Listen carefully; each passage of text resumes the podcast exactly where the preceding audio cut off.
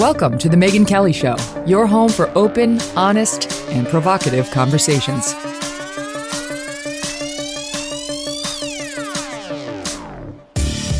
Hey everyone, I'm Megyn Kelly. Welcome to The Megyn Kelly Show. Today, a deep dive into the violence engulfing our nation. Just as we were preparing to go to air, we got word that three SWAT officers have been shot in Philadelphia while serving a murder warrant. The suspect is dead Fortunately, the officers are expected to survive, but in too many of these cases, it goes the other way. This is just one of many stories that we've seen in America's big cities as of late. And all of this mayhem is increasingly becoming a hot button issue on the campaign trail as we approach the midterms. Republicans label Democrats soft on crime. Democrats now trying to fight back, saying in reality, there's a red state murder problem. We're going to take a hard look at that one. We have one of the best minds on this topic in America joining us today. Rafael Mangual is a senior fellow at the Manhattan Institute and author of Criminal Injustice What the Push for Decarceration and Depolicing Gets Wrong and Who It Hurts Most. Rafael, welcome back to the show. Great to have you. So great to be back. Thanks, Megyn. So this is this thing out of Philadelphia is horrifying. But I can't yeah. say it's entirely surprising. That is one of the many cities just plagued with crime and increasing murder rates, and a DA at the top who doesn't seem all that interested in prosecuting crime. Let's just start there in Philadelphia and what Philadelphia tells us, if anything, about the rest of the nation. Yeah, I mean, well, if you look at Philadelphia, it really is kind of leading the nation in a lot of ways. Every single year since their DA, Larry Krasner, who campaigned and and you know has governed on a platform of decarceration for its own sake, every single year since he's been in office, he's presided over significant homicide increases. And in 2021, Philadelphia set an all-time record, aka meaning that it's the worst it's ever been in that city for homicides, and it is on track uh, to keep pace with that record again this year. So yeah, violence is a, a probably a, the the most massive it's ever been in that city, as it is in a lot of other American cities. Um, but but Philadelphia, in a lot of ways, is really ground zero. Now, you know, with respect to this police shooting, I mean, it's incredibly tragic, but you know, it's also something that's not um, you know, unaligned with the broader trends. We have seen an increase, um, not just in crime more broadly, but also in violence directed at police officers. We have seen uh, the policing profession become more dangerous and, and, in a multitude of ways, but especially with respect to physical danger. Um, and that's also problematic as cities like Philadelphia and other major cities around the world uh, and, and country especially um, struggle to find officers to fill vacant slots. Now, what's really interesting about this, or per- perhaps really tragic about this, is that you know I, I, talk a lot about the phenomenon of crime concentration, right? I mean, crime is not a problem that's evenly distributed around the United States. It's not a problem that's evenly distributed around American cities, including Philadelphia. It's very hyper concentrated, and uh, I, I harp on that point because I think people all too often forget about what it's like for the people who are unfortunately living in the pockets of concentrated crime uh, in American cities. But one of the other sort of populations dealing with that disproportionately are police officers who are tasked with going into those pockets of concentrated crime and patrolling on a daily basis. And so, um, in addition to the residents of those high crime communities, police officers are also, you know, bearing the brunt of the downside risk associated with the kind of decarceration project that people like Larry Krasner have engaged in um, since they took office. Mm-hmm. And and the you know the rhetoric about police was so disgusting over the past couple of years, and now the Democrats have realized that the defund the police policies don't work, and in city after city they're quietly restoring the funding. But I haven't seen a an apology for the rhetoric. I haven't seen them going out there and celebrating our police officers as the brave heroes 98% of them are. I mean, I would say there's a 2% bad apple rate, like there is in any profession, that give the rest a bad name. But I haven't seen that. I mean, they, these guys need to be built back up, and we need to show them our appreciation and affection. Uh, given the risks that we ask them to take, and to the contrary, these Democrats won't budge off of their old rhetoric because I think they they understand if you're a member of the squad, that's just going to cost you with your core base.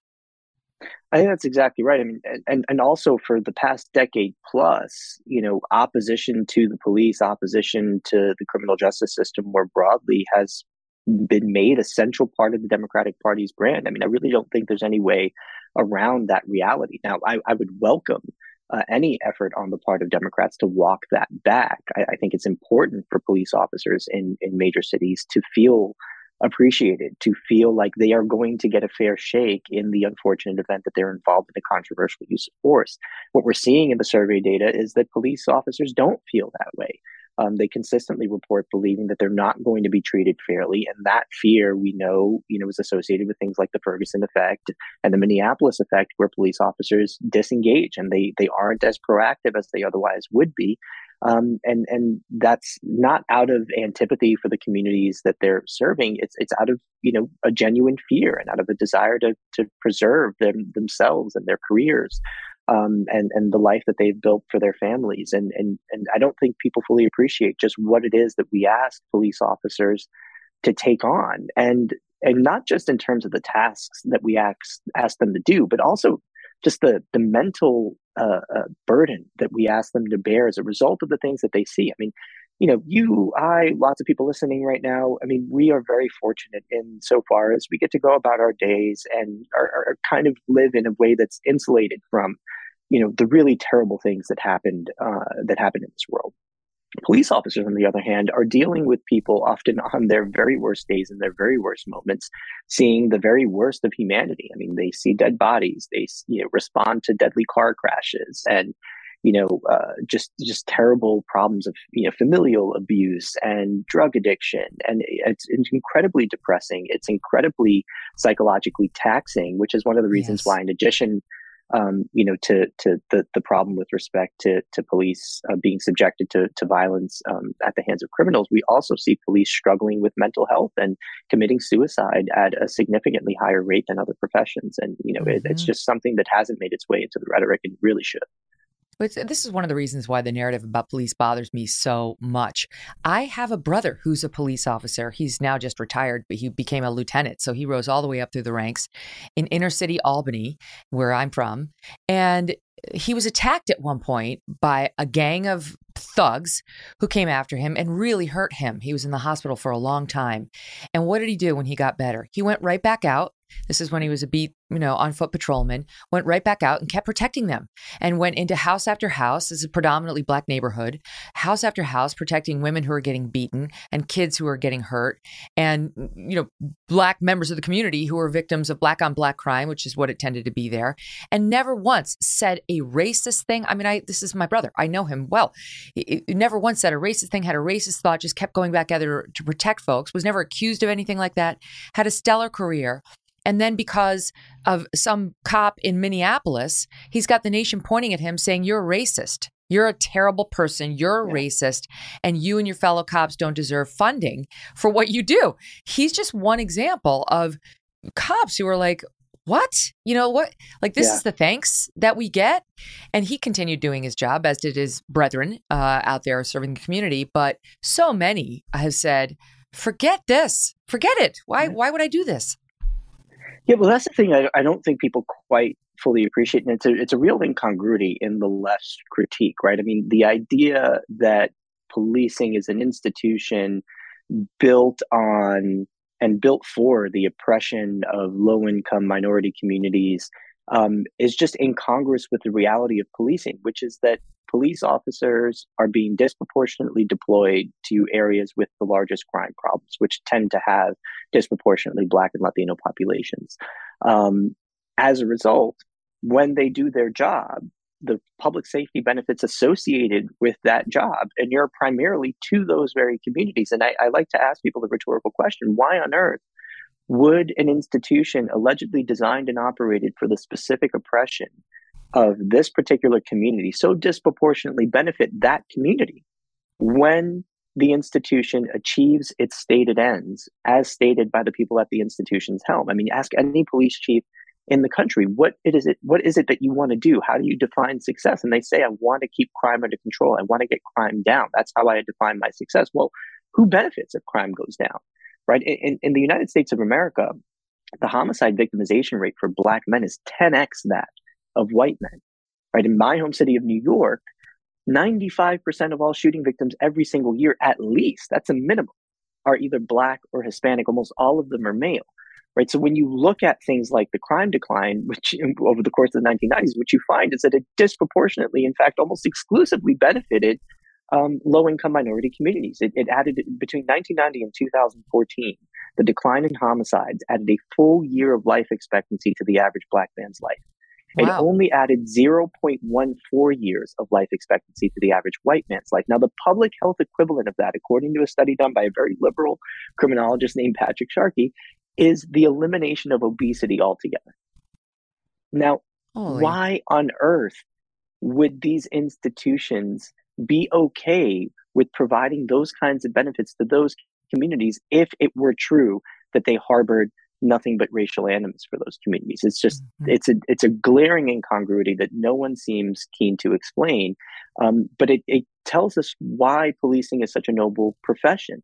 I mean, these are people who are going into communities that are incredibly disadvantaged and literally risking their lives on a daily basis to make life more livable. Um, and and that is something that should be applauded, and instead, it's denigrated. Yeah, uh, I in college I had a, boyfriend whose dad was a New York City cop. Uh, he worked in White Plains, and uh, he was talking to you know once you know one cop, you know a lot of cops because they hang out together. Yeah. And his his brothers down in the Bronx, um, in blue, they're drawing their guns every day every day. This is in the 90s in, in New York and the Bronx. Some some cops never have to draw their gun, never once. Mm-hmm. These guys are in such a dangerous area back then. It was can you imagine in a in a profession where you have to draw your gun every day, which means yeah. you're in great danger too. Um, and all we do in, in today's day and age is crap all over them and tell them they're awful. I mean, to me, it's a congruence of the media, which in particular, in particular, in an election year, like we saw with George Floyd, uh, takes a, a tape like that and puts it on loop and works to elect Democrats with it, and an underlying problem with the cops, which is short of of unjustified shootings, they have been too rough, in particular with black suspects. And that that pops up in the research too. Even people like Roland Fryer, who are, you know, he did the seminal study showing that there is not a disproportionate rate of cops killing unarmed black men. Short of killing is brutality. And so the so the experience of many black men in America of having been roughed up by cops or pulled over too many times by cops, you know, Tim Scott was talking about I think it was like 17 times or some ridiculous number he's been pulled over just in the past 20 years. Me, one time, one. Right. Um, so that experience, that sort of forgive the term because I hate it, but lived experience of black men feeling extra suspect when dealing with cops layered into an agenda driven media um, and Democrats, agenda-driven you know party that represents half the United States, merging to produce this false narrative of cops, as LeBron James said, like on the hunt to kill black men. Right, right, and you know, and and even with respect to the disproportionality that we see in non uh, deadly uses of force, uh, such as what was found in, in Roland's study, which you know, it's important to remember that use of force generally is still a very rare occurrence, right? So we're seeing disproportionality in what is still a very statistically rare outcome of a police citizen interaction, right? If you look at um, studies of arrests or police contacts, police use force at about 1% of all arrests that they effect. So it, it, it is incredibly um, reflective of their restraint as a broader profession. And that often gets lost in the media's sort of hyper focus on any evidence that sort of backs up this narrative that we know has huge political implications, which is that you know the police are part of this sort of broader racist system, um, you know that that uh, produces inequities uh, that that need to be addressed. I mean, you know, there was a study done, and I talk about it in the book. Um, uh, that looked at a million calls for service across three police departments in three different states in um, uh, Arizona, Louisiana, and North Carolina over a two year period. That led to 114,000 criminal arrests. And that entire data set, a million calls for service, 114,000 arrests, there's just one fatal police shooting captured. It was of an armed suspect. And police used force in less than 1% of all of the arrests that they affected. And in 98% of the cases in which they did use force, there was either no injury or mild injury um, to the suspect. And so that context gets lost in our national conversation. And what that leads to is the sorts of really radical policy interventions that we saw rush through yeah. the legislative process since 2020. I mean, more than 30 states passed in excess of 140 police reform bills just in the year after George Floyd's death in this Can country. you say that again? That more than 30? Say that again. More than 30 states passed over 140 police reform bills in the year after George Floyd's death. That is an enormous amount of, of policy movement in a very short period of time. Probably um, uh, policies enacted with very little thought given to the potential downside risks associated with that. And now I think we're starting to have to grapple with the reality that maybe it wasn't such a good idea to systematically lower the transaction cost of committing a crime and to systematically raise the transaction cost of enforcing the law.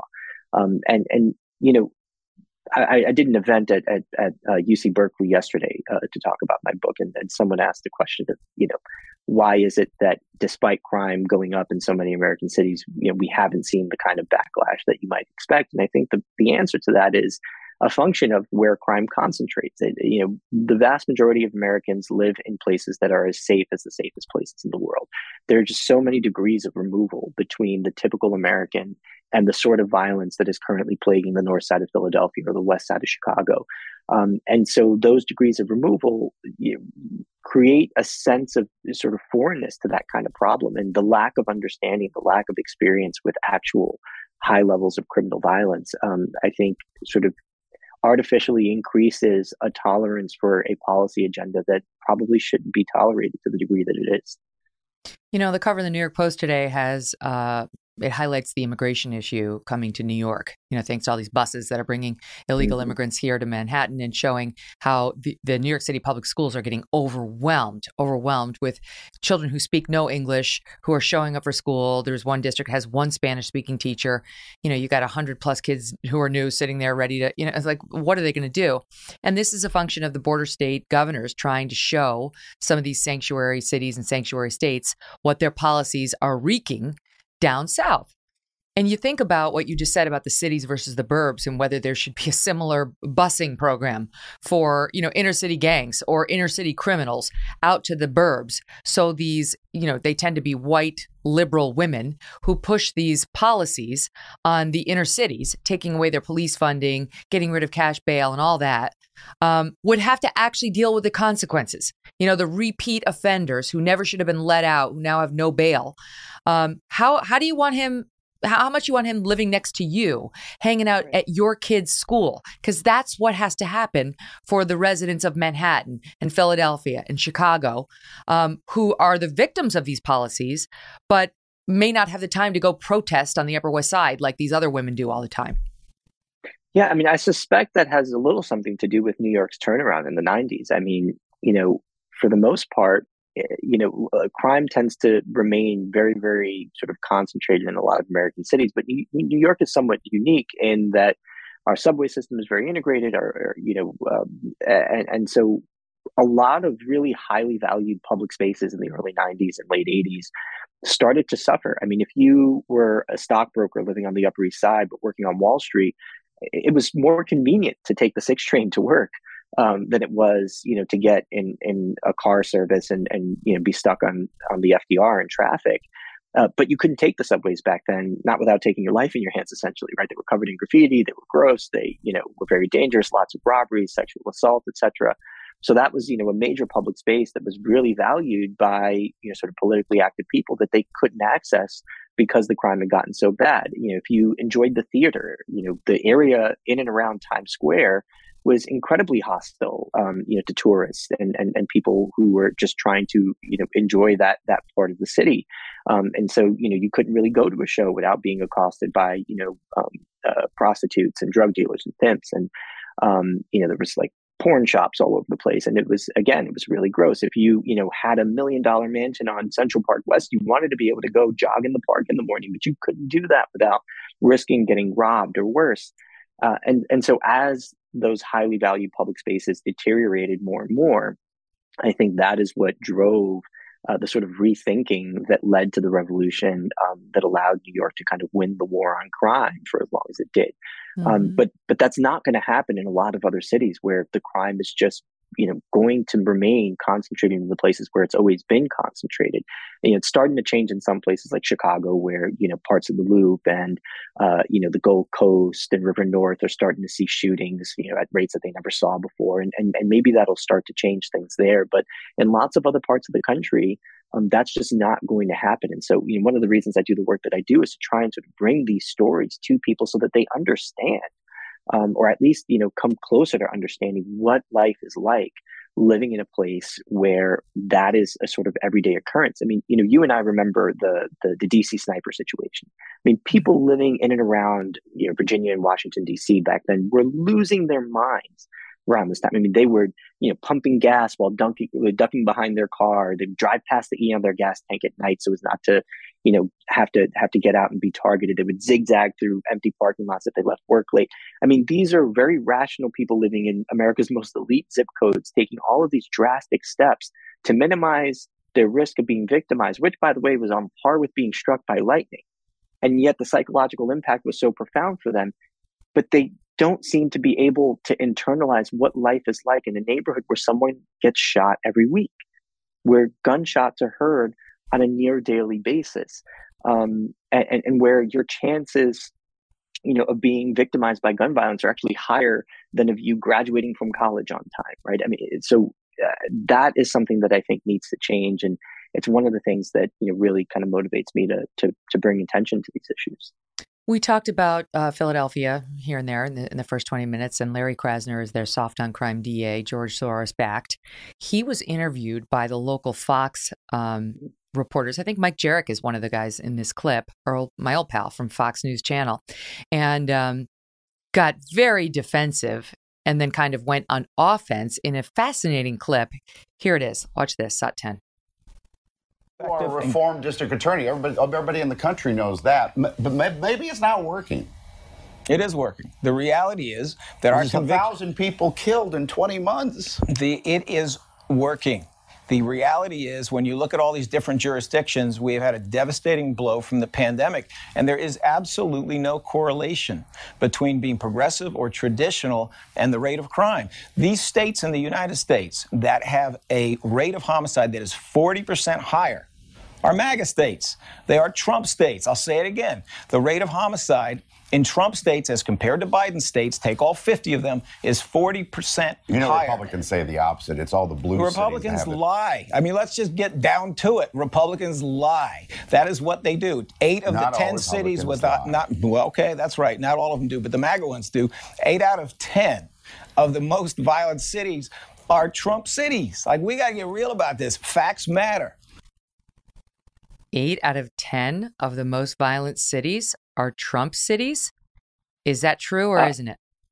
I'm going to have to request a citation on that because, uh, to my knowledge, that is completely false. Uh, and this whole red state murder problem meme is really. Wait, let me pause you on that because I know I know you've got points on that, but can I just say, as a fact check, um, a compilation of June police data uh, from cities with populations greater than 200,000 uh, shows that so far in 2022, the cities with the highest murder rates are in you know from top to descending order new orleans baltimore birmingham st louis milwaukee cleveland rochester philadelphia atlanta and kansas city. What do all those cities have in common? Democrat mayors. He's just wrong. It's just not true. So that second point he just said I'll, I'll do him the courtesy of not saying it was a lie but he doesn't have his facts straight at all the top 10 yeah. cities when it comes to violent crime are Democrat controlled cities, not MAGA Trump cities. I mean, give me a break. Really? Uh, okay.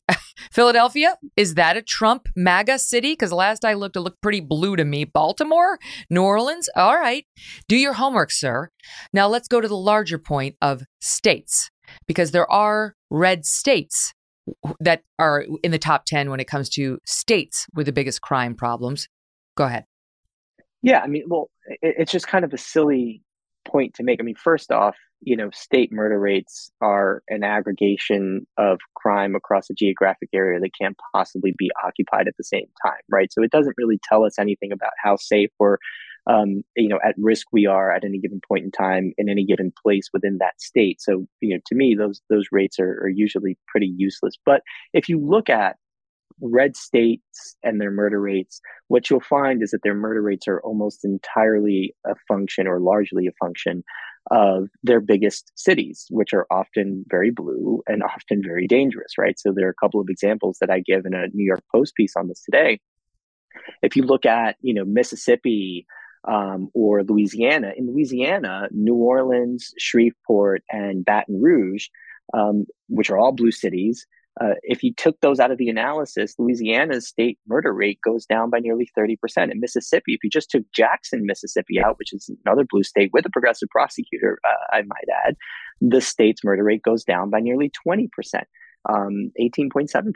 So, you know, th- the idea that this sort of red state murder problem is evidence that the, you know, uh, conservative uh, and, and MAGA types, as they uh, put it are, are just wrong on crime is, is a little silly because there's really no, they're not making an, an actual connection between policy and, and outcomes. I mean, the better question to ask is, are we better off for policy decisions that make it more likely that repeat offenders will spend more time on the street? Are we better off Oh wait, uh, but because I do want to talk to you about the policies that are driving this. But can I, can I just stop on Larry Krasner for a second? The DA and number one, generally, is supposed to be anti criminal and want to lower the crime rate and be pro fact. That's why we say of our prosecutors, you have an obligation to the truth and to justice. And if you pursue a crime and you figure out that the guy didn't do it, or you don't have a good faith belief that you can convict this guy beyond a reasonable doubt, you're supposed to drop the charges on your own without making it go to trial. You have a different obligation than, than the defense attorney. Um, this guy is a partisan hack. That's what that soundbite tells me. What he so what Rafael's basically told us is that the only reason he can say that red states, Trump Trump supporting red states have a higher murder rate than some blue states is because their largest blue Democrat run cities are jacking up the average in these red states. The reason they have a problematic murder rate and homicide and violent crime rate is because of the Democrat run large cities within the red states. Knowing that, can we just listen to that soundbite again and listen to the dishonesty of this man who's the prosecutor for one of the cities most plagued by homicide and violent crimes in the United States? Here he is again, Larry Krasner. You are a reformed district attorney. Everybody, everybody in the country knows that. But maybe it's not working. It is working. The reality is that There's our convic- thousand people killed in 20 months. The it is working. The reality is, when you look at all these different jurisdictions, we have had a devastating blow from the pandemic, and there is absolutely no correlation between being progressive or traditional and the rate of crime. These states in the United States that have a rate of homicide that is 40% higher are MAGA states. They are Trump states. I'll say it again. The rate of homicide in Trump states as compared to Biden states, take all 50 of them, is 40% You know, higher. Republicans say the opposite. It's all the blue Republicans lie. I mean, let's just get down to it. Republicans lie. That is what they do. Eight of not the 10 cities without, not, well, okay, that's right. Not all of them do, but the MAGA ones do. Eight out of 10 of the most violent cities are Trump cities. Like, we got to get real about this. Facts matter. This is crazy. Those poor Philadelphians, Rafael. I mean, their murder rate is through the roof. And this is the guy that they're depending on to correct that. And all he seems to want to do is mislead uh, and just deny the facts, never mind address them. Yeah, I mean, the audacity is really just jaw dropping. The idea that he would sit there on TV and say that what he's doing is working in the face of all time highs for homicide, right? This is if Philadelphia cannot say, like other cities can, that it was worse in the 1990s, no, it is as bad as it has ever been. And that has happened under Larry Krasner's watch. What is it that's working? I mean, I suppose he can say it's working insofar as he, you know, campaigned on on you know releasing a lot more criminals and not uh, prosecuting a lot more criminals and, and and not incarcerating a lot more criminals. So you know, I, I guess in some sense uh, it's working, but it's not working for the people in the North Side um, that are dealing with violence levels that have never been seen before in that city. I mean, it, it really and, is. And these just, people are not going to go pull the stats and do their homework to figure out whether he's lying to them or not. There's t- there still tends to be a level of trust in our public officials. We used to really respect prosecutors who put bad guys away. Um, not this one. This guy is an obfuscator, and and the the nerve to be accusing the Republicans of being liars as he lies through his teeth on television, that one was particularly galling. Now you yeah. you have taken a look at how what got us here. I mean, that's the question, right? Is it is it because the Democrats all say pandemic, pandemic drove people crazy, drove people into the streets. We're still recovering from that. Um, that may be a factor in the rising crime rate we've seen over the past few years, but it certainly doesn't tell the whole story. So, what does? Yeah, well, it's the pandemic.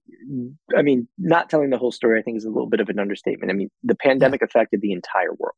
The entire world did not see violent crime rise the way that the U.S. saw. Right, the, the the pandemic affected the entire country. As far as I can tell, violent crime remained as geographically and demographically concentrated as it was before the pandemic uh, in the post-pandemic years. So, you know, if, if in fact exposure to the pandemic caused people to commit violent crime that otherwise wouldn't commit violent crime, we would have we would have expected to see violent crime become a, a, a, sort of more widespread problem as opposed to just a bigger problem in the pockets of concentrated crime where it was already um, a, a, problem. And so, you know, that that is just I think something that really has to get said um, at the outset. But you know, one of the things that I think we have to open our minds to is the possibility that the broad trend toward decarceration and depolicing has something to do with what we're experiencing right now. And what we're experiencing right now isn't just a function of the post 2020 world. People forget that in 2015 and 2016, the US saw pretty significant increases in the homicide rate across the country. Lots of cities started dealing with um, much higher rates of, of, crime. Chicago saw something like a 58% increase in homicides in 2016. In 2019, Baltimore set its homicide rate record. So this isn't just a, a pandemic era phenomenon. Now, what might it have to do with? I think um, it might have something to do with the fact that over uh, the last, you know, 15 years, our incarcerated or our imprisonment population um, has gone down by about 20 percent. Um, you know, the pandemic probably contributed to that to some degree, insofar as when the court shut down, we saw a lot fewer people going to jail in the short term and more people being released earlier from prisons, and that probably had an impact on public safety. But just as a matter of policy, we have made it less likely that committing a crime will result in incarceration. We have seen the advent of the progressive prosecutor movement to the you know extent that now nearly 50 million Americans are living in progressive prosecutor jurisdictions. Um, that would have been unheard of 10 years ago. We've seen sentencing reforms, bail reforms, juvenile justice reforms, discovery reforms. All of these things have been aimed in one direction, and that is, like I said before, to lower the costs of committing crime as well as to raise the cost of enforcing the law. And those things have come in the form of new restrictions on prosecutors, um, um, you know, new restrictions on police. And we've also seen depolicing as a result of fear on the part of police of being proactive and, and, and being treated unfairly and tried and convicted in the court of public opinion for things that that were actually completely this lawfully done. I mean, I'm post, thinking here of like the, George the Ma'Khia, yeah, I mean, just think about the Ma'Khia Bryant case, right? I mean, here is an officer saving the life of of one girl who was about to have a large knife plunged into her abdomen, and mm-hmm. he was, you know, plastered all over social media as a racist killer. Mm-hmm. That this is the one where MSNBC was saying, "Oh, it was, it was, playful. You know, this is playful. This is what you do when you're when you're growing up." And Gad Saad has mm-hmm. his, his, amazing his amazing video. I'll never forget. Going, it was just a, just a tickling of the aorta. You know, like we all used right. to do when we were growing up. It was I mean, absurd.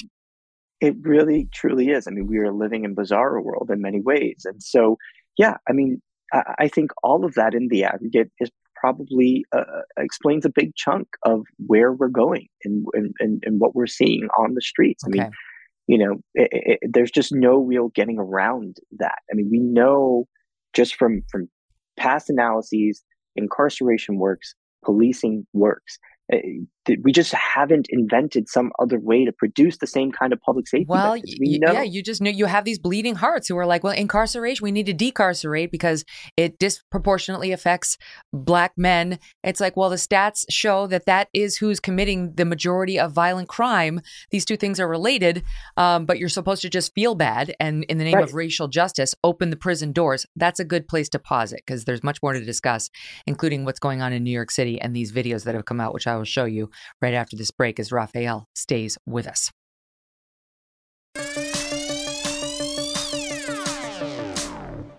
So, decarceration has been the big, big push. No, we've got to let people out of the jails because we have a racist criminal justice system. I mean, BLM basically says open the jails, open the jails, let them all out. That was on their policy uh, prescription on their website for a long time, may still be, which is absurd, of course. You know, uh, you know how many people who uh, black and brown people in particular who are going to get killed if we do that.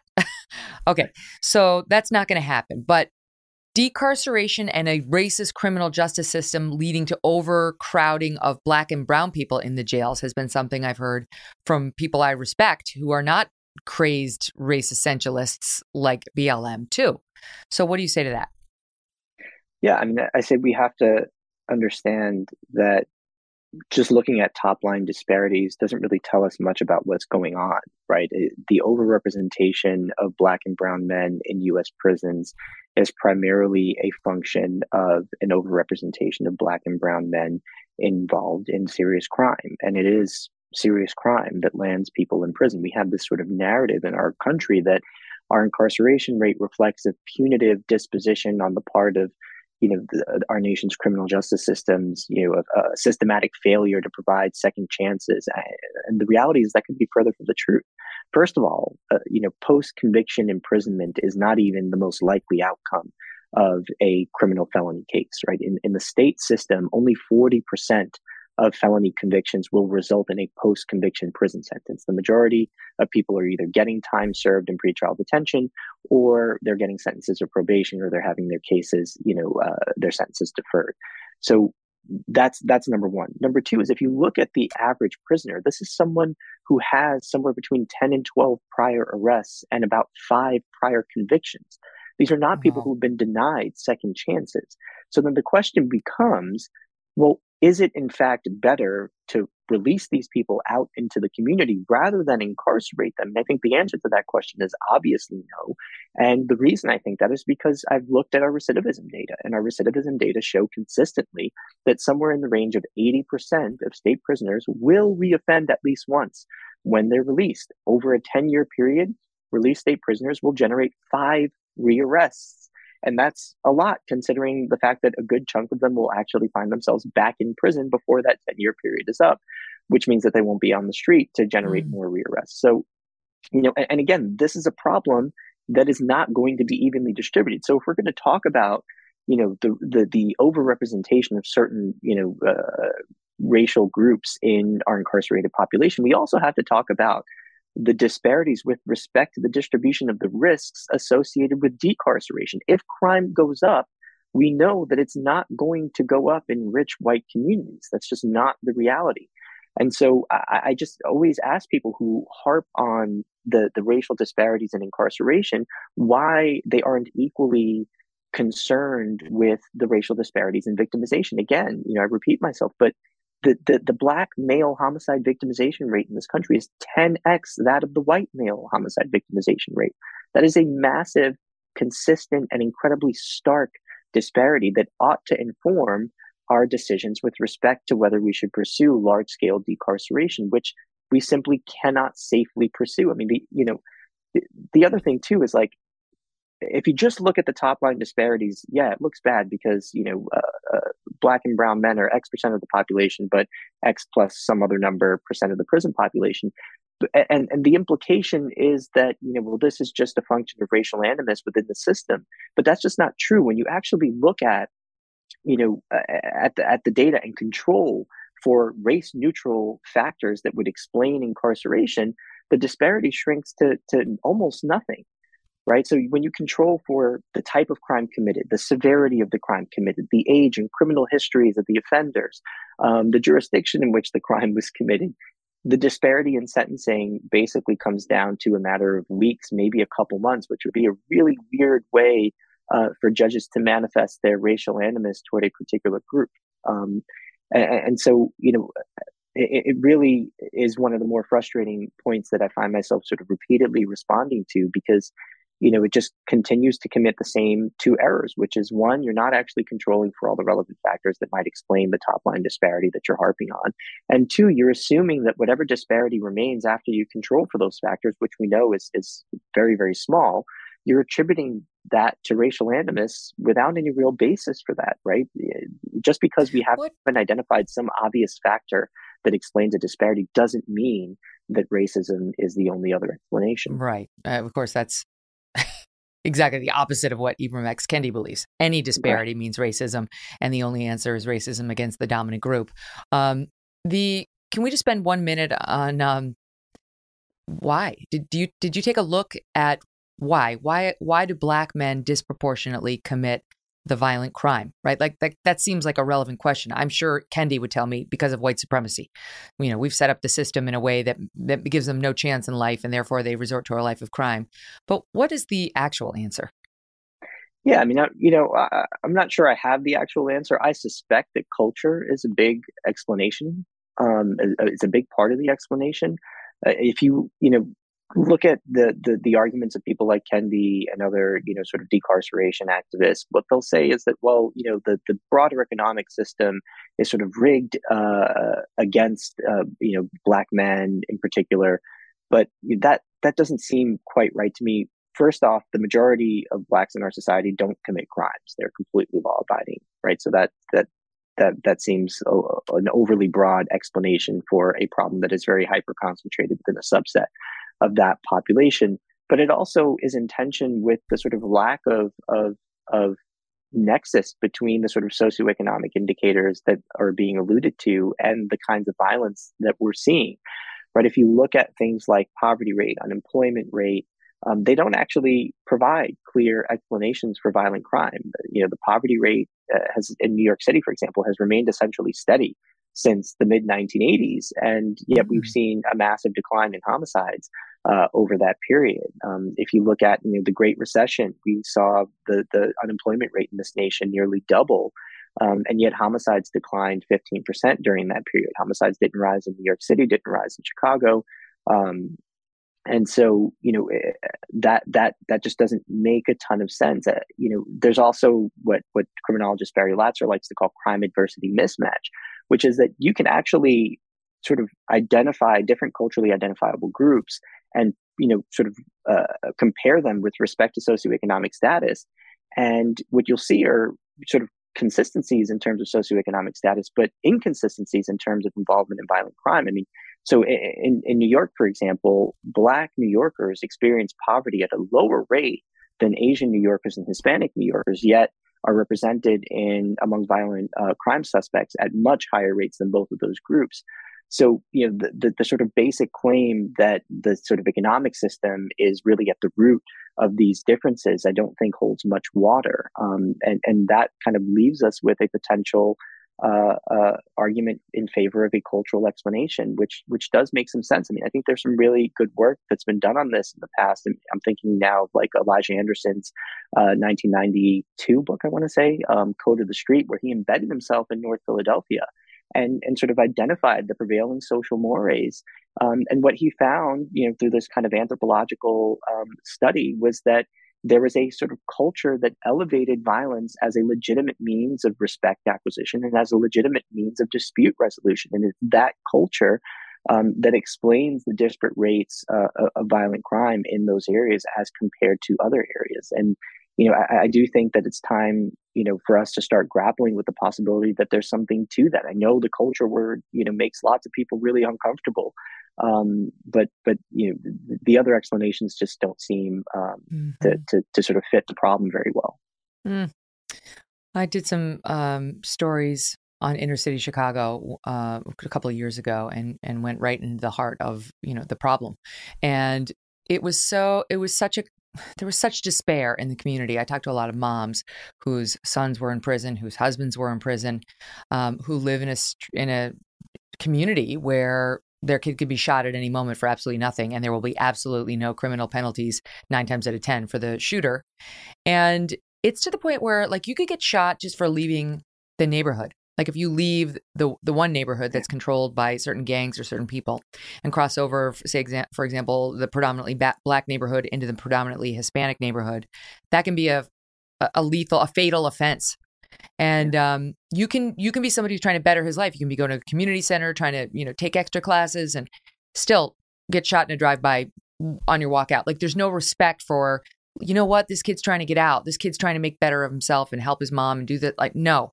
So i can see how you and, and of course most of these homes are fatherless and so on but it's like i can see well, how really, you, you'd really, be living really by a different code that would lead you to say i don't follow the normal rules and no one's really going to make me and just f this system that doesn't give a shit about me or anybody i love yeah, no, I, I think the, the the broken homes point is also really important because you know one of the things that the the research on family structure tells us is that two parents are generally better than one, assuming that both parents are pro-social in their dispositions. And when you have an absent parent, or you have the presence of an antisocial parent, the socialization process um, for for young children becomes much more likely to break down. And when the socialization process breaks down, that's much more likely to result in conduct disorders, which can then metastasize into full blown personality disorders. And one of the things that people don't really talk much about is the fact that in the general male population in this country, something like antisocial personality disorder has a prevalence rate of between 2 and 4%, but in prison settings, it has a prevalence rate of between 40 and 70% which oh, is boy. massive. That's a much higher rate even than poverty, right? So, um, antisocial personality disorder is more common among prisoners than poverty. Uh, so is a substance use disorder, which is another thing that we know is very likely to come from small children who develop diagnosable conduct disorders. And we know that conduct disorders are much more likely to develop if the socialization process breaks down, which is much more likely to break down if you don't have two pro social parents in the house sort of dedicated to that process. I mean, mm. you know, people kind of think that you know children are born into the world generally good and that we learn how to be bad but i think anyone with toddlers knows that that's not true um, you know, our, our, sort of natural disposition as, uh, you know, uncivilized humans is to to use violence, and our parents and our teachers socialize us out of that. And when that process breaks down, it's problematic. Hmm. Wow. All right. Up next, we're going to get into some specifics. Um, there have been some horrific crime videos making the rounds in the news. And I have to say, for good reason, because it does seem to speak to a general deterioration in our humanity. So, why? Why? And what is the answer? Rafael's got thoughts. Uh, that's next. And remember, folks, you can find The Megyn Kelly Show live on SiriusXM Triumph Channel 111 every weekday at noon East and the full video show and clips by subscribing to our YouTube channel, youtube.com slash Megyn Kelly. The YouTube channel's on fire right now. Don't miss all the fun happening over there. If you prefer an audio podcast, follow, download on Apple, Spotify, Pandora, Stitcher, or wherever you get your podcast for free. And there you will find our full archives, including the very first time Rafael was on in episode 363. Check it out. Rafael, let's talk about what we're seeing. I mean, of course, I live in the New York area and it's horrendous what's happening here. I lived in New York in the late 1990s. I lived downtown. I rode the six train that you mentioned about. This was during the Giuliani era when things started to get better, you know, and then we had Bloomberg. Thanks to Giuliani and Bloomberg, we had a nice long time here in New York where you could live in a neighborhood without having to worry about crime that much. Boy, how things have changed under our horrific last mayor, uh, the soft on crime DA that we now have now, and so on. But there was this one video that really underscored just how we've lost our moral compass. We've we've lost our connection, our humanity. And it happened just the other day. Um, a dead man, a man, was run over by a truck uh, in Midtown Manhattan. I think it was Eighth Avenue and Forty Fourth Street, which is right right in Midtown. And the guy was in his young fifties. he um, was there underneath the the wheel of the truck, dead. It's a tragedy and some guy ran over and pickpocketed him to the point where they couldn't even identify the guy without checking dental records later because they he took his ID. And the worst part of it, maybe I don't know, it's hard to pick, is he was cheered on. These New Yorkers standing there right in the middle of Midtown New York cheered him. I'm going to play it. You can see it on YouTube later, and our listening audience will hear the exuberant cheers as this man picked the pocket of a dead man in Midtown. Go ahead, gangsta. Go ahead. Go ahead, gangsta. Go ahead. Yo, she like, yo, let me take all that off him. You don't need that. Yo.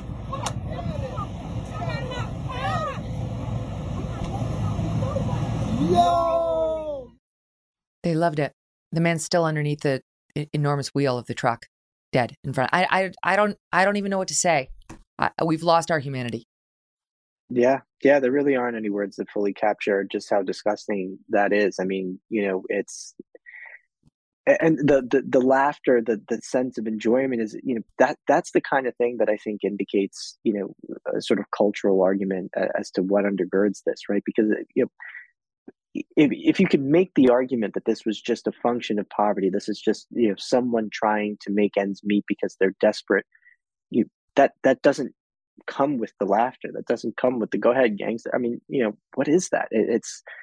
It, I, I think you're exactly right. I think in a lot of ways, um, too many people are becoming far too desensitized to tragedy and gore and violence, and and that's only going to breed more of it. Um, yeah, and, they so see it everywhere. the They see it in, in the New Yeah. York City subway. The former New York governor, Democrat uh, Paterson, came out uh, this week, I think it was, and said, "I have never felt more unsafe in my life in New York City ever." This is a lifetime record for him. I think a lot of people are feeling that. Um, you cannot take the subway anymore. I would not take the subway. I took the subway. You mentioned the sixth train again. I took it every day, every day. When I was a young lawyer practicing in Manhattan in 1997 through 1999, um, every day I took it. You, I would not take the subway anymore. Hell no. Uh, there's. I saw you had a tweet the other day about the murder rate down in the subway and how we're seeing it go up and up and up this year. I think it's, they've had seven this year. Seven people get get killed. Yep. That doesn't count all the people who've just been stabbed in the face and stabbed in the shoulder. And these are young dads, young moms doing nothing, nothing wrong. Um, and people say, well, you know, it's only seven.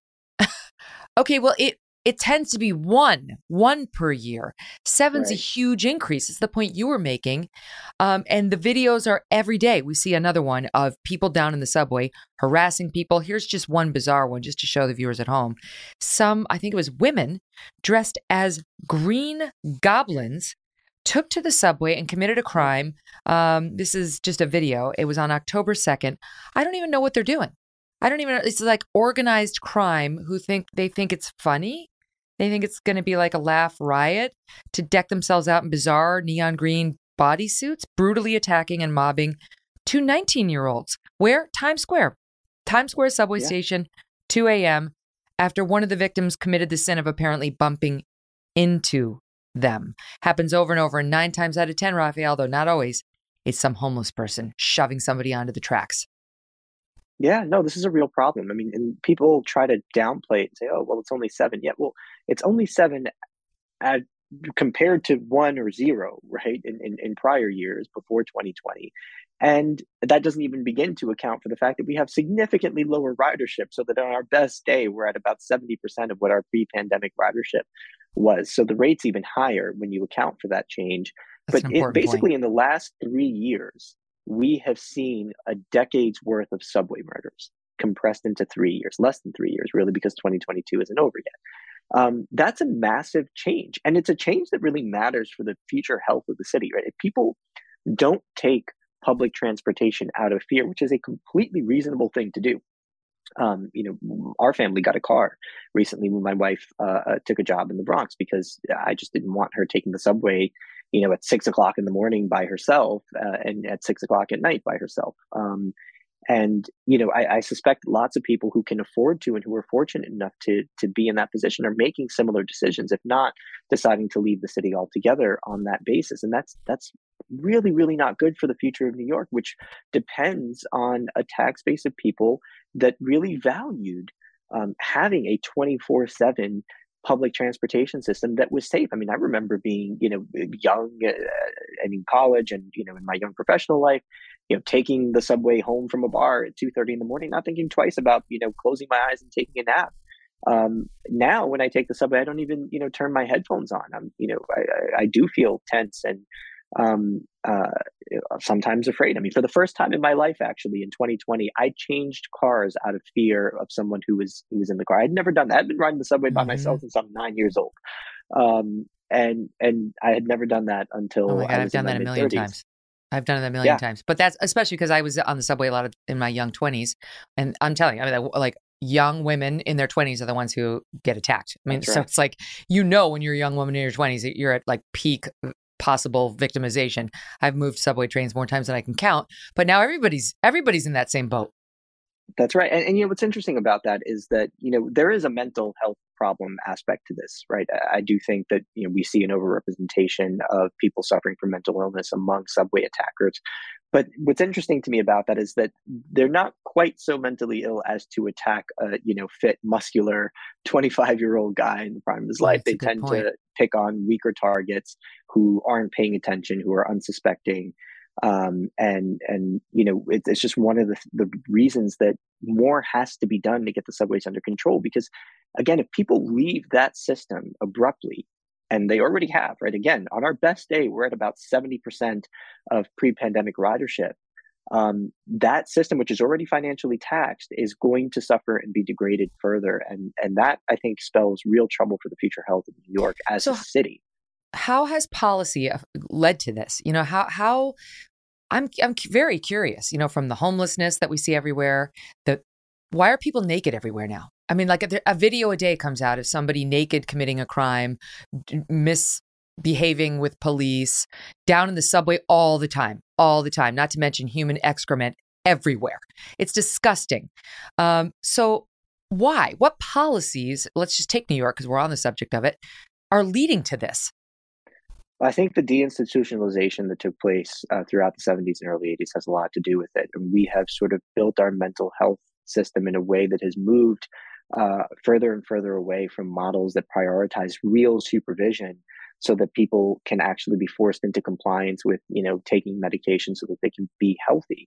This idea that people who are suffering from acute mental illness can just be trusted to go out into the world and take care of themselves is incredibly misguided. And i think is you know, that that the, the misguided nature of that idea is being illustrated for everyone to see. I mean when i see someone you know who is you know naked uh, uh you know on the floor of the subway talking to himself i don't see compassion right there's nothing compassionate about that. You know, again, there were lots of problems with our, our, our mental health institutions, which is one of the reasons why there was such a backlash against them. But as is the case with our broader criminal justice policy, you know, the the response to a perceived problem uh, cannot be throwing the baby out with the bathwater because oftentimes the unintended consequences of that kind of policy uh, are worse. And I, I, think we're seeing exactly that. I mean, these are unstable individuals who need to be protected from themselves and who other people need to be protected from as well. We're not doing them any favors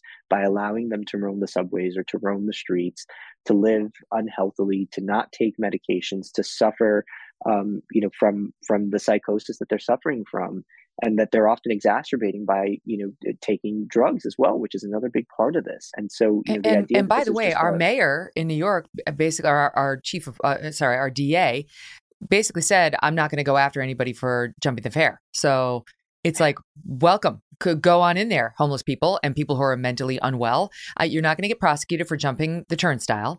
You don't have to pay your fair way in. And this would be a great place for you to hang out. No one's going to bother you, is essentially what he said. And guess what? They did it. And they started bothering others in record numbers. Yeah, yeah. I think part of it too had to do with the pandemic insofar as the subways were essentially emptied. And, you know, there were no real sort of capable guardians in the system keeping order. And you know, I think as we see in lots of aspects of life, it's it's very easy to tear something down and not so easy to build something up. I just think about my own physical experience during the pandemic. I was really in shape going into it, and within two months, I was in the worst shape ever. Right, it torn down. Eat a eat a few donuts and uh, uh, you know have a couple of cocktails at night, and and and there goes your uh, your beach bod. Well, I, think the same can be said for safety in the city. Right, it takes a lot of hard work and vigilance to build up to the point that New York got to. And what we're seeing is a much more rapid deterioration than I think anyone really expected as a result of um, you know these kinds of, of, of policy approaches. I mean, the order maintenance has to be a central part of the mission of the city's criminal justice apparatus. The idea that we can just ignore order maintenance and focus on serious crime is just so wrong in so many ways. I And one of the ways is that it ignores the significant overlap between people who commit sort of public order offenses and more serious crime. Just the other explain explain order maintenance you, you know, like things like uh, enforcing laws against littering, enforcing laws against fare evasion, enforcing laws against public urination and public defecation and open air drug use. You know, all of these things do, uh, they have a lot of effects. One of them is that it sends a signal to people that they process in the following way. It's like when I go into the subway and I see someone injecting heroin into their arm on my subway platform, as I saw just very recently, what that tells you is that that person feels completely comfortable engaging in that antisocial behavior in that space. And if they feel comfortable, then it's because no one else is in charge of this space. And if no one is in charge, then anything goes. And if anything goes, then anything can happen to me, which means that I'm vulnerable. That's how people process that psychologically. This is the, the great innovation of the broken windows theory. It recognized yep. the psychological impact of exposure to consistent public disorder. When that happens, people do exactly what they're doing now, which is avoid those public spaces that they see as unsafe in greater numbers, which in turn makes them even more vulnerable to more serious kinds of crime. And then on top of that, I mean, there just really isn't such thing as a an exclusively violent criminal, right? This idea that we can just sort of take resources from order maintenance and and and put them towards violent crime investigations is is wrong in the following way, which is that there's no one who says like I'm just a violent criminal, right? I don't jump the, the turnstile, I don't litter, I don't drive past the speed limit, right? All That's I not my thing. Right. Yeah, that's, that just doesn't exist, right? People who commit serious violent crime are often very antisocial in their dispositions, and that antisocial disposition will manifest itself in a multitude of ways, including in the commission of you know, quality of life offenses, which is one of the reasons why, when Commissioner Bratton took over the transit police in 1990, they had such success in lowering the crime rate underground with respect to their fare evasion program, because one in seven fare evaders had an open warrant, and one in something like 20 or 21 were found to be carrying an illegal weapon. So, wow. you know, acknowledging that overlap, um, I think, is kind of step one towards getting back to a system that recognizes the importance of order maintenance. So these are not just victimless crimes, right? You may not be able to identify an individual victim, but the victim is the neighborhood, the victim is the public space itself um, and and that needs to get reintegrated into our our you know broader crime fighting strategy. You know, this is reminding me a bit of. Um, as you know, we left New York because of the lunacy in the public in the in the private schools. It's also happening in the public schools. But um, moved to Connecticut, and our kids are in private school out here, and our sons are at an all boys school. And I I love the head of school. He's he's great on all these issues. And he at our annual dinner the other week was talking about how um, he he was endorsing the broken windows policy of Giuliani and saying, you know, that kind of approach to life works not only when it comes to crime, but even when it comes to the raising of young men, young boys and men. And he was saying how they take a similar approach in that um, he he was encouraging encouraging us to have our children make their beds every day, um, to have chores that they really have to do, you know, real responsibilities that they have to live up to. He was saying that's one of the reasons why they have them say the pledge in the lower school every morning, um, and it reminded me of my older son's complaint that they go outside and they play at recess and you know they have to wear their little uniforms. You know, they have a little suit and tie or coat and tie. And they play and they run around. And then before they go in for their lunch, they have to tuck in their shirts. They have to fix their ties. They have to make sure their jackets are on. They have to make sure they're not covered in dirt. And my son found it annoying because he just wants to eat. You know, he's hungry and they don't have a lot of time to eat. And the head of school is explaining separately, very, you know, coincidentally, the same week my son had complained about this to me, that they make them do that too for for a very good reason. They're trying to instill order in these kids, not by saying, like, walk a straight line, shoulders back, no talking. Just respect, respect for one's self, for one's environment, for one's elders, and a system, you know, that acknowledges the importance of that, right? That will produce a responsible citizen who takes himself seriously and those around him, you know, respect, he treats them respectfully. So anyway, it's all connected. It's all connected. So when you let them jump the turnstile or urinate on the subway bench, or you know, the one guy pushed somebody off the subway um, onto the tracks in the morning, just this past two weeks in New York, and the, thank God the guy lived. But later that afternoon, did the same thing. He did it to somebody else. It's like one little step over the line leads to a bigger step, leads to a bigger step, and then you're making only big steps. So the small stuff matters. It does. It does. And it reflects on society more broadly, right? If you enforce order, you are communicating what the expectations are. And believe it or not, that does affect how people behave in those public spaces. And if you fail to enforce those rules, those rules essentially go away because um, you know enforcement matters. It, it, matters that we communicate, you know, what it is that we expect of our fellow citizens, and um, I think we've lost sight of that as a city. I think lots of cities have lost sight of that. But you know, New York is really kind of the city on a hill, and you know, as was the case in the '90s when we were moving in the right direction, as New York goes, so goes the rest of the country in a lot of ways. And and so you know, I think this is a real important moment for New York to step up and set an example again. And um, you know, I, I, hope we can do that. I, I think Mayor Adams has his head in the right place. I think the NYPD has its heart in the right place. What I fear is that the broader system, you know, our our DAs, our you know lawmakers in the city council who are incredibly radical, um, our lawmakers in Albany are just not on the same page. Um, and until that happens, I think we're going to continue to see things get worse. We um, have a butted soundbite from Gianno Caldwell of Fox News, whose younger brother, who was just 18, was killed in Chicago. And he's been speaking out about it. And he's also doing reporting on it. By the way, Chicago, we haven't touched on it this time. We talked about it the last time you were here. Chicago is now about to end cash bail entirely. New York and New Jersey passed legislation that largely curtails the use of cash bail. So you basically just write out back, out on the streets after you get accused of a crime.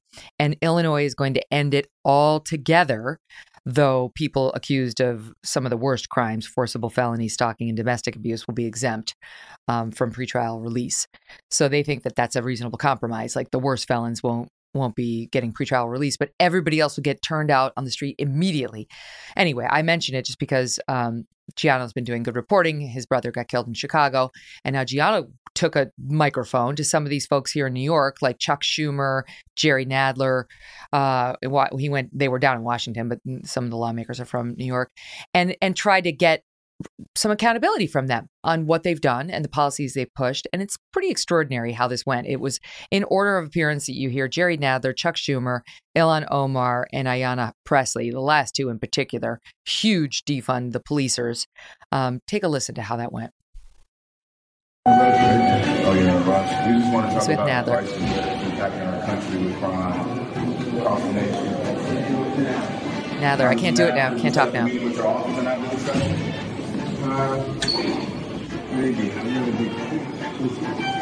I'm going to be pretty busy. Okay. Tomorrow, does that work? Who should we reach out to in your office, Congressman?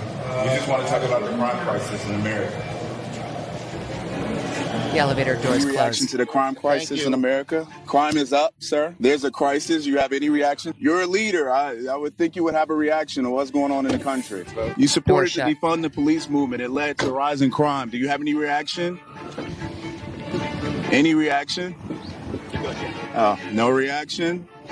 It impacts your your citizens. Any reaction to the rise in violent crime across the country, Ayanna which Pressley. is impacting students? Well, I mean, our work on student debt cancellation is a direct response to what I would consider to be policy bi- violence. You mentioned policy violence. I just want to follow up on that. She got your question. She got my, yeah, I know the policy violence. I just wanted to know, do you feel that the police should still be defunded? Shoot you a note. We'll set it. Unbelievable. Unbelievable. But policy, she, her, her response, Ayanna Pressley's been one of the worst on defund the police. Her, her response is, well, student debt. That's what's leading to all these this uptick in crime. I don't even know. Like this is going to come back to haunt these Dems in these midterm elections. It it should, um, you know, because that'll send a signal that that people aren't going to tolerate arguments as silly as that. I mean, it really is just beyond the pale. I mean, what do you even say to that? There's, you know, it's it's as if she just you know doesn't care um, about being, you know, called out. And I, suspect she doesn't, in part because she just sees herself as, you know, a team member and she's going to be loyal to her team no matter what the facts say. Um, but but yeah, this is this is the problem. This is you know kind of takes us full circle to the beginning of our conversation. This is what you know the American people are being told now. You know to to to sort of close their eyes to, not to, to not believe their lying eyes. You know, the the Democratic Party has a problem with individuals like this who just are not willing to engage uh, on this issue and are not at least not in a serious way. You know, the reality is is that we have ex- experimented with the lives of people who live in already distressed communities. It's like walking into a casino and gambling with the 401k of a complete stranger, right? Mm. We're, we're, we're, we're going down a, a policy road that makes it less likely that crimes will be solved, that makes it less likely that uh, crimes will result in uh, uh, incarcerations, that makes it you know much harder for, for police to be proactive. That you know, and and where's that all happening in the in the midst of a nearly unprecedented crime crisis. I mean, I say unprecedented not because crime has never been higher, but because in 2020 we saw the single largest year over year uh, increase in homicides that our country has ever seen in recorded history. That that should matter. Um, and you know, it, it, just doesn't seem to be getting the attention that it deserves. And I, I suspect that's because our broader criminal justice and policing debates have moved concerns um, you know, for people who come into contact with the criminal justice system to the front burner of those debates and move concerns for the potential victims of those individuals to the back burner. And um, I, I, think that needs to change. We need to rebalance that debate. I mean, you know, these are both important considerations, but um, I suspect that, that that we have lost sight of, of the true and first duty of government, which is to provide for the public safety. We have definitely seen this raised in uh, debates for the Senate seats in Ohio, um, in Wisconsin. It's become a campaign issue in terms of the ads in places like Pennsylvania, uh, certainly in New York now, in the gubernatorial race, we're seeing it. So on and on. These Republicans are starting to get on message and and remind people of how we got to this place. It wasn't accidental. It didn't have to happen, and it can be undone. Rafael Mangual, thank you so much for all the great great work you've done on this. Criminal Injustice is the book. Check it out. Thank you. Coming up, uh, a new story of a trans woman dominating over biological women in a women's sport. Uh, and the people who run the sport couldn't care less. One of the biological women is here in a moment to speak out. This is another Lia Thomas situation. So, this woman is brave to come on and tell us what's happening. Um, that's up next in a Megyn Kelly Show exclusive. Don't go away. The world of sports continues to navigate through the inclusion of trans players in gender specific leagues and always to the disadvantage of biological women. Professional disc golf is experiencing its own Lia Thomas moment right now, with trans women winning top awards and monetary prizes at the expense of the biological women. Some female disc golfers are now speaking out, including our next guest, Jennifer Castro. She's here to share why she is concerned about the position the Professional Disc Golf Association is taking on trans players. Jennifer, welcome to the show. Hi, thanks for having me. Yeah, thanks for being here. So, just explain for our audience what disc golf is because not everybody knows that sport. Disc golf is basically playing golf, but instead of um, a hole in the ground, there's a basket, and we're throwing frisbees. You know, we okay. say discs now, but older generations still say frisbee. Okay, okay, got it. And this is actually, I mean, it's got a a very devoted following, and there are people who've been working on this for decades of their lives. And as you move up in the rankings and the competitions become more professional, you can make some good money as a as a winner or competitor in these uh, competitions. Oh yeah, absolutely. And we're sponsors alone are paying lots of money to have uh, players represent them. So it's, it's there's a lot of money to be made in the sport. And and like most sports, there's a men's league and a women's league. Yes. Okay. So uh, you well, actually, let me correct you. It's not men's; it's a mixed league. So it's primarily men that play in that division, but it's not considered men's. It's now mixed. Hmm. Oh, so a trans man can play against the biological men. Correct. Yeah, which of course, I mean, it never works the other way. You know, it's like, that's fine. They can say right. that's fine, but they'll never win. So, is it a situation where a man's physical advantages over a woman could be helpful to a, like a trans woman is a biological man? So, like in the Lia Thomas situation, we could see that this this man, biological man, had physical advantages over the other swimmers. Is this the same situation? Oh yeah, definitely. We are absolutely seeing that across the board. Um, recently, uh, Natalie Ryan just won the distance competition and threw 458 feet. The average woman is about 250. So that makes it a big advantage for these transgender players. This is Natalie Ryan that we're showing on the screen right now. So you're saying that the that the trans women like Natalie can throw the frisbee much farther than the biological woman can. Okay. Absolutely. And that's obviously an, an advantage because you want to make the frisbee in the hole in as few throws as possible. Precise. Okay. So how how you're an amateur player, right? You're not a you're not a professional player. Correct. And what was the first you noticed trans women are coming into this sport and they're starting to crush the biological women? Um, honestly, when I started playing about three years ago, um, locally to where I was at at the time, there was a transgender player, uh, but however, she was playing in the mixed division. So I have a lot of respect for her because she knows what her talent level is and that she can handle her own. And so she played plays in the mixed division. Um, but then um, we started seeing a bunch of transgenders in the female uh, divisions, and I'm watching it on TV, and I'm just seeing all these biological women just being crushed and having you know their financial security basically at risk the entire time. Yeah their financial security exactly because they're not going to win. That's your point. Right. like yeah. in most of these competitions they're going to lose to the trans women. All right so then there was an event at um you tell me how, how you how you pronounce this. I see it as DGLO um which is a big elite event. When was that and what happened uh, that was back in July.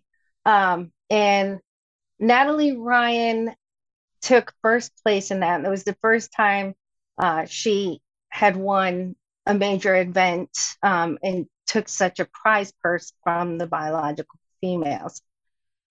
So how much won, did how much did Natalie win? Uh, she, I don't have the exact number offhand. I believe it was six. Actually, it was six grand. Six thousand bucks. That's how much won. Six thousand, yes. And how often do these competitions come along? Oh, they're all the time. They're they these pros are touring all the time. Um, locally, I have one about every weekend, sometimes two. Oh.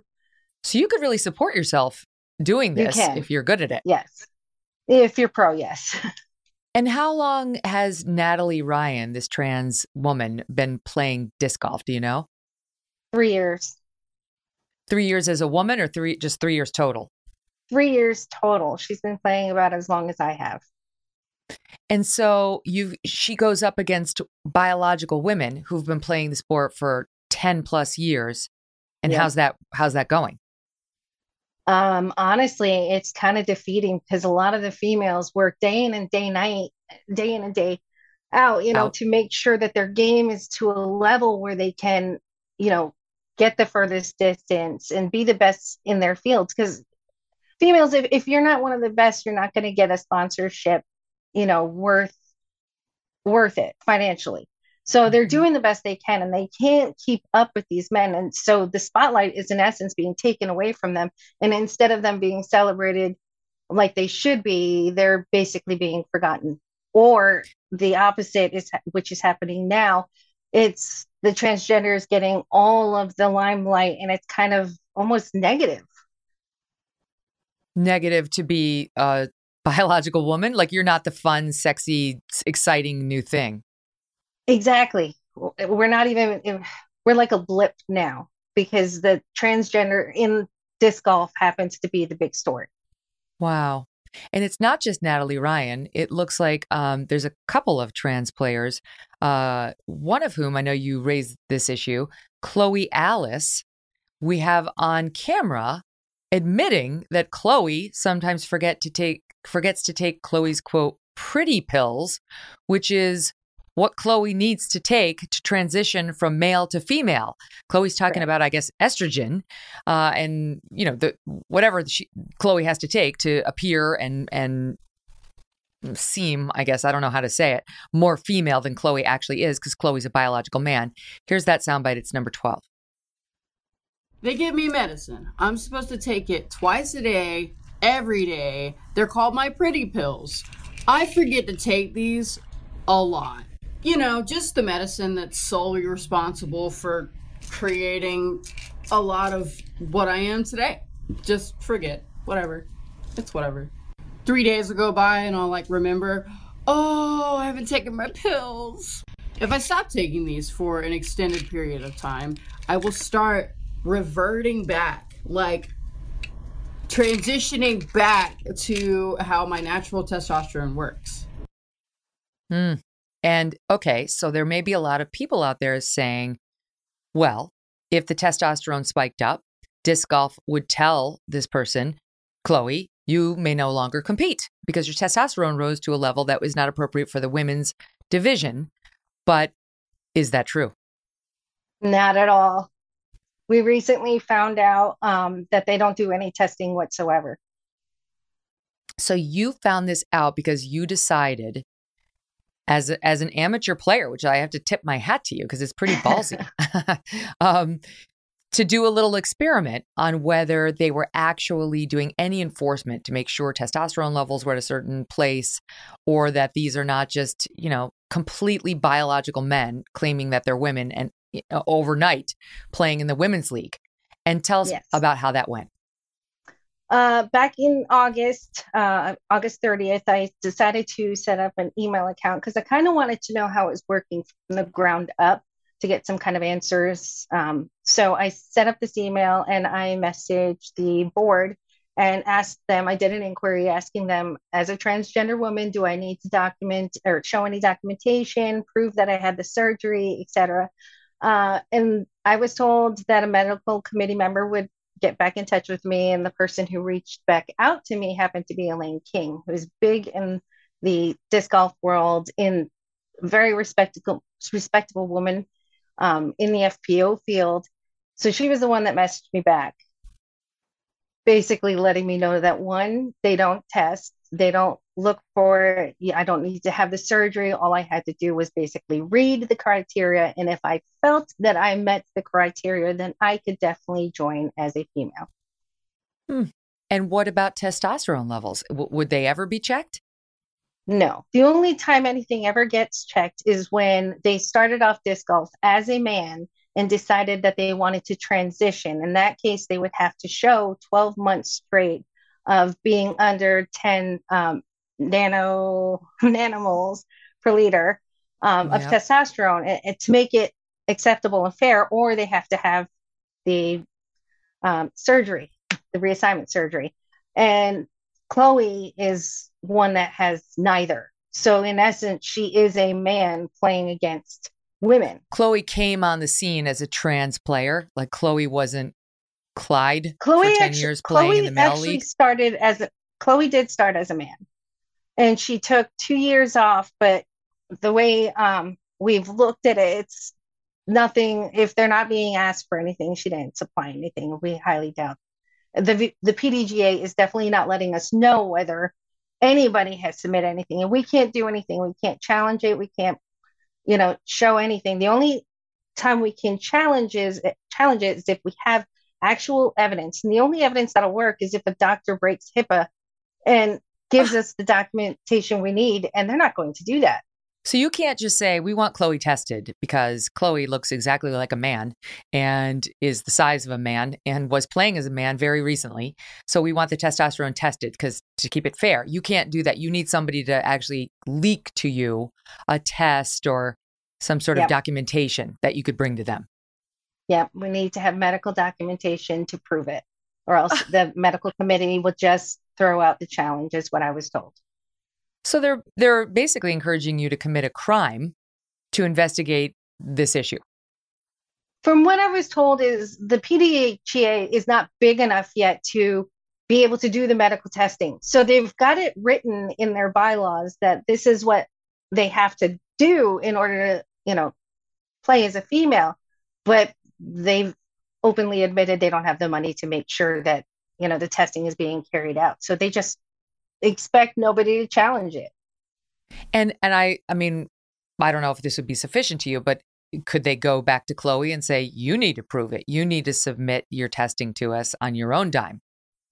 I would hope so. Plenty of people put, have put in challenges, but we're getting a copy and paste response on it. So I highly doubt that they're doing anything. What's the copy and, sp- and paste response? It's basically saying that the subcommittee and the medical committee um, are meeting soon, which happened to be last night, to take a vote on it and submit their results to the board of directors on what they think should be done as far as transgenders playing with with females. So, do you think they're reevaluating it? Do you think there's a chance that this Chloe and uh, Natalie Ryan and I know there's a couple of others might get booted out of the women's league? Uh, I would certainly hope so, but we're not holding our breath. Every everything that's been thrown out there or proven has been combated with uh, very uh, a very lack response. They're they're not helping out in any way, shape, or form. And the currently the BOD sits where there's four who are biased leaning towards this happening and two who aren't. So we're kind of the only way we can make a change is if it gets out there. And unfortunately, sponsors aren't letting the pros speak, and the pros are the ones that need to be able to speak so the PDGA sees that there's an issue. I want to talk about the pros. Thinking, I want to talk about them in one second. Uh, yeah, I'm just an but, amateur. But let me, yeah, so you've got more freedom. But what that 4 2 makeup on the board that's going to decide this. Um, do we know anything about those folks and what their leanings are? You say you think it's, you know, four who want the trans people to compete against the women and two who might not. Like, I mean, because I, I only ask because we've seen this happen time and time again, where the entire board making the decision is men or trans women. and there's no biological woman on the board representing them who are the the ones who are going to suffer if it goes the wrong way. Yeah, we have uh, two men that are definitely for it. Uh, we have a transgender who's obviously for it, and then we have a doctor who specializes in uh, that field, so she is also very for it. Of course, uh, uh, like so I'm telling no, you, you can there's take, no hope for us. You can take it to the bank. So I know you, I read the Quillette piece, which they, which is how I found you, and I thought it was really interesting. And they were saying that when you got your receipt, your response email from this Elaine King, who's the head of the medical community or committee, um, she she informed you that no proof this is when she thought you were a trans woman versus on your based on your email no proof of gender reassignment surgery is needed. Testing is not done to make sure testosterone level is at the proper levels. Nothing will be monitored uh, once you are a member of the group and allowed to play. No one can challenge a trans woman based on looks or ability, even though, I mean, it's so obvious when you, we show that video of Natalie Ryan throwing the disc. I mean, this is clearly a man. I, with all due respect, I understand that this person identifies as trans, trans, but this is clearly a biological man who's made actually very little effort to appear female. In order to challenge, uh, we must have proof. This is what you we're just pointing out. You you, you can't get proof without a doctor breaking HIPAA, and that all you would have to do is read the criteria for playing in the Women's League. And if you felt you met the criteria, that was all that was needed to register as a female in the gender protected division. I mean, this is no protection at all. This is basically a middle finger to the biological right. women competing as amateurs or pros. Exactly. So, have but you I'm, heard from the pros? Have any of the pros who feel less able to speak out spoken to you off the record behind the scenes? I've spoken to some behind the scenes, and I have yet to speak to one who is actually for it. Not one. and I, I, I, I truly invite them to message me or get in contact with me because I'd love to hear a different point of view. But we have science on our side, and they need to go off of science on this because we fought for years to get this protective division and just to go back and undo it, it's basically two mixed divisions again. Two mixed divisions, right? Where uh, I see. So you fought to get a female league so that you can get your own sponsorships and, and prize money and so on. Exactly. So it'd be so, financially feasible for women to be able to be professional athletes in this field, in this so sport. what what are what are the women saying? You know, you say you've spoken to a couple of them. Like, how are they feeling? uh, some of them um, don't feel that their form is very great, and, like a lot of these females, um, that transgenders that are playing as female, they haven't been in the game very long, and for them to be in the game and automatically be conquering in the sport, it, it's just baffling, and we're, we're just dumbfounded by it, and we just feel like we're being robbed here. and Nobody's listening.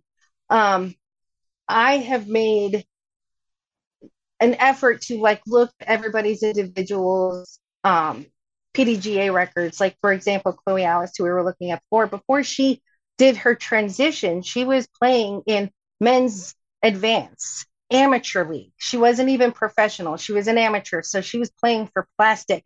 So for her to go and do this transition and come back and professionally play in the female league and winning and taking money from women it's like if you hadn't gone through this transition you would still be playing for a disc and even when she was playing advanced she wasn't placing to even get free discs so wow. it's clearly an advantage here it's just like the Lia Thomas situation, where when Lia Thomas was Will Thomas, he was placing 500th uh, plus in the league. That's where he was ranked.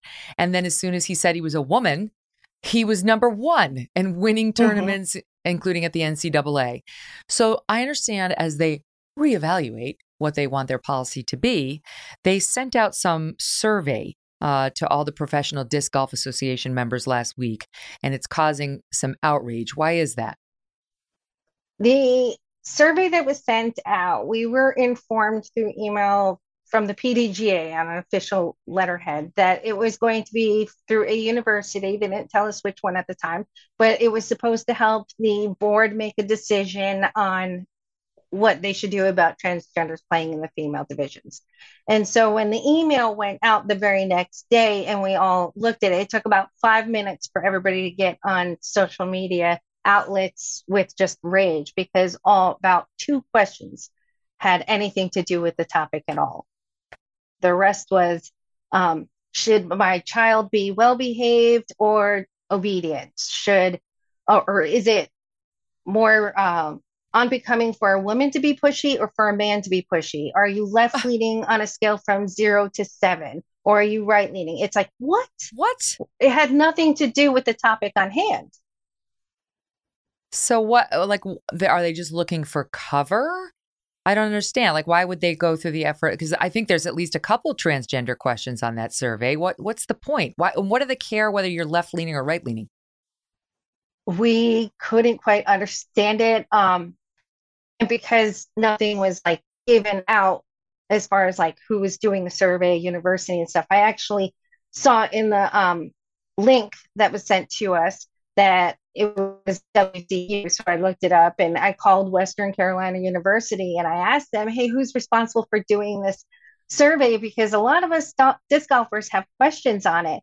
And he asked me to send him the link. I did. And when he received it and looked it up on his end, he was like, oh, it's Associate Professor Justin Mc. I'm going to mess with this thing. McKinney? McKinney? Um, anyway, he happens to be the old president of the Professional Disc Golf Association. So they were hiding this survey through the university without saying, hey, it's actually the board giving you this survey.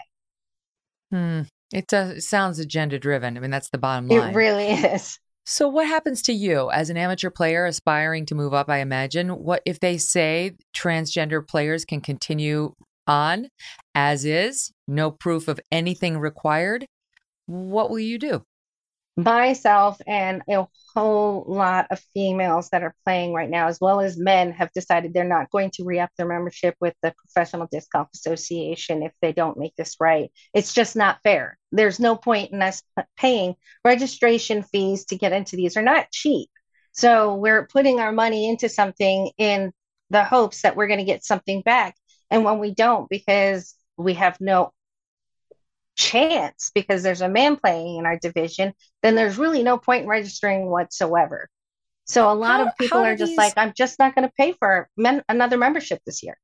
How do the trans women react when they win and they beat all the biological women? Um, well, I can tell you, Natalie uh, Ryan definitely thinks that she is a ambassador for the sport now for transgender women and has a very almost cocky attitude about how great she is and she doesn't need to practice all that often and women are just like we're working in day in and day out to be able to beat that and for her to be able to just like mm, it's no big deal it's like ouch you know mm-hmm. It's just like Lia Thomas all over again, who's completely unsympathetic to the plight of the women whose titles and trophies Lia has now taken. Uh, Jennifer, yeah. it is brave of you to speak out on this, but you're in the you're in the moral right. I think you know that, and we're going to continue to follow this. Uh, this is it's not right what's happening to you and to the other women in your sport. So please keep us keep us informed. Okay, we'll do a follow up when you get a ruling. I will do. Thank you so much and uh, we look forward to naming names uh, of the people who who issue that ruling. Jennifer, all the best. Remember we talked about that story on the documentary focused on reformed terrorists that the left seemed to love until they decided it was somehow racist and turned against it? That filmmaker will be here exclusively tomorrow. I just watched it. It's extraordinary. Don't miss it. Thanks for listening to The Megyn Kelly Show. No BS, no agenda, and no fear.